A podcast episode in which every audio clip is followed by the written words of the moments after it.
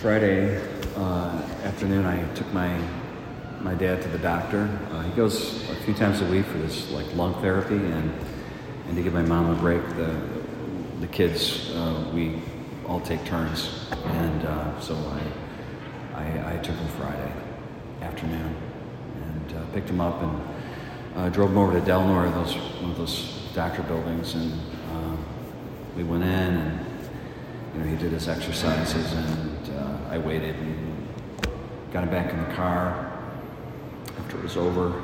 Um, he was tired. It's, uh, it's pretty frail, and all that exercise kind of takes it out of him. But he's, you know, as we're driving, uh, he's like, man, I'm so blessed. I'm so blessed. And, and my dad, that's, he says that a lot. Uh, every time I see him, "Do you know, Dan, have I ever told you how blessed I am? I was like, yeah, yeah, praise God. You're blessed. And he goes, yeah, you kids, and, and uh, yeah, just so blessed. So he was, he was talking about that and uh, all the reasons why he's blessed. And, and uh, we we got to the, to the light and we're, we're sitting there. Um, he says, What are you going to do for the 4th of July? I said, I don't know yet. Probably, you know, shoot some fireworks off or something like that and uh, have a picnic or wherever, a, a couple parties maybe. And then he's like, Well, that's good. Do you know what I'm doing? I said, Dad, I have no idea. What are you doing? Because uh, your mom and I, we're gonna we're gonna watch a movie. I said, well, that sounds great, Dad. Uh, uh, do you want to know what movie it is? I said, sure. What is it? He goes, guess. Okay, uh, my dad, uh, movie, Fourth of July, and I said, ah, I'm a Yankee Doodle Dandy. And he goes, that's it. How'd you know? and because he's he's and he watches it every year, and he makes us watch it with him, you know. And, uh, and it's not that good of a movie, um, but uh, you know that song. Uh, I can sing it for you right now if you want me to. I know it by heart. Uh, yeah, he, he loves that song, James Cagney and whatever the uh, uh, John Cohan or whatever his name is in the movie, singing the song and dancing and. Uh, and my dad can't dance anymore, but he can sing, and so he starts singing the song you know, in the car. I was like, "All right, well, let's let's do this." So there. I'm a Yankee Doodle Dandy all the way home. It was great because he's blessed, huh? He's blessed, and you know, you ask yourself, why are you blessed? Why are you guys blessed? Uh, and, and you're not blessed uh, because of your stuff. You're not blessed because of your money. You're not blessed uh, because of uh, who you are, what you have, where you go, what you take. Uh, you're not blessed. That's not the reason why we're blessed. We're not even blessed because of who we're married to or who our kids are. Isn't that what Jesus said today? In no uncertain terms? He said, Whoever loves his family, his wife, husband, his kids, more than me is not worthy of me. Wow. Now, think about that. Those are the most important things that are going on in our lives. And he's saying, no, no, no. If your wife or your husband is important, it's because I am. If your kids are, are important to you, it's because I'm important to you. And you got to get that relationship right. You've got to get your priorities straight. My dad is blessed. You're blessed. Because he, he loves God. You're blessed because you love God. And you are blessed because God has loved us and given us Jesus Christ. And Jesus is saying, don't forget what's most important in your life. It's me. And if you get me right, you get everything else right. I'm first. He is a jealous God, and he wants to be first. He is first. And when we get that wrong, everything falls apart. Um, John Paul uh, said back in 1995, uh, he had a homily somewhere, and he said, We are beguiled before a vast sea, which beckons us with its cool looking deep waters.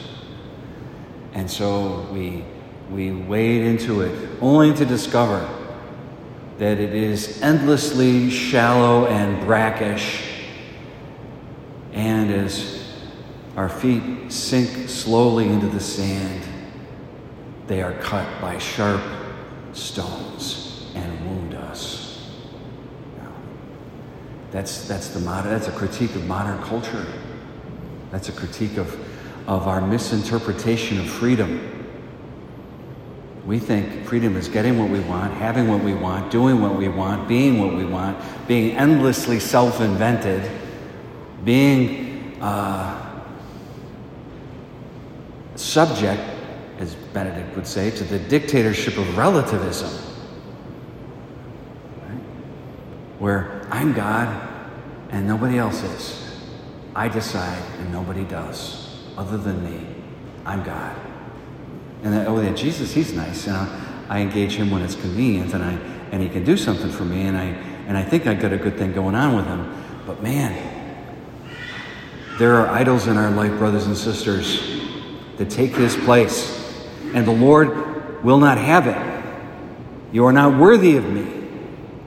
Those idols are those endlessly shallow, brackish waters that wound us but beguile us and tempt us to take and, and, and, to, and to control. In the same homily, uh, John Paul said, on the other hand, true freedom is that vast and endless sea that, that scares us.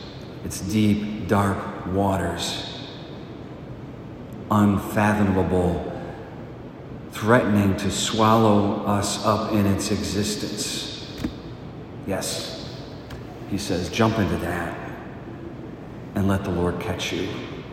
But risking everything, fearing the loss of everything, there is a profound trust that alters our life and says, God, I am willing to give up everything so that I can have you. That's freedom. It's not liberty, license. I do whatever I want at the expense of all other things. And how many people get hurt? That's the dictatorship of relativism. That's our culture. Everybody doing and saying and being anything they want, endlessly self inventing themselves. On the other hand, true freedom is to risk it all to have the one thing that matters. As the saying goes, he is no fool who will not give up what he cannot lose in order, well, I just lost the whole thing. I'll come back to it. Anyways, he is no fool who is not who, who is willing to give up what he cannot keep in order to keep what he cannot lose. There it is. All right. Now, true freedom, according to the definition then, is I choose not to take, but I choose to give. I choose not to take, I choose to offer. What is the definition of love? To will the good of the other, to, to offer myself for the other, to, to love the, the way Jesus loves, which is the cross, which is why we need grace, which is why we need the sacraments, which is why we have people get married in a church because they can't fully live out the marital contract without being Christ. Because you can't love the way Jesus loves without being Jesus. You can't love the way Jesus loves without receiving Jesus, huh? He gives himself to us, he pours himself out. That's freedom. Jesus did not deem equality with God something to grasp at. Rather, he emptied himself and took the form of a slave. He freely chose to empty himself. He freely chose to love. And love is the will to go to the other at the expense of oneself. It's not about you. It's not your project. It's about His project, and it's about Him. And when you get that right, you get your family right, your marriage right, your kids right, everything right. But it's going to cost you. That's what Paul is talking about. Uh, you who are baptized into His death, huh? You're baptized into Christ. You're baptized into His death. You're buried with Him, and you are raised with Him. But you got to die to yourself. That's freedom. Freedom is not getting what you want. Freedom is doing what you ought. It's living for other people. The, the, the great thing is, by not loving your family first, you love them more. Because when you love God first, you love like Christ loves. And there's no greater love than that. To love the way Jesus loves means Jesus has to be first. And then, in freedom, you embrace your family, your kids, your jobs, and everything else in your life that's more important. But you embrace them as those things that God has given to you as a gift to bless you so that you might bless others. Amen? That's what we should be celebrating this weekend. Yeah, what the founders put it in the preamble. You know, for the common good. We work for the common good. To will the good of the other. Right. So, how are you blessed? Think about it.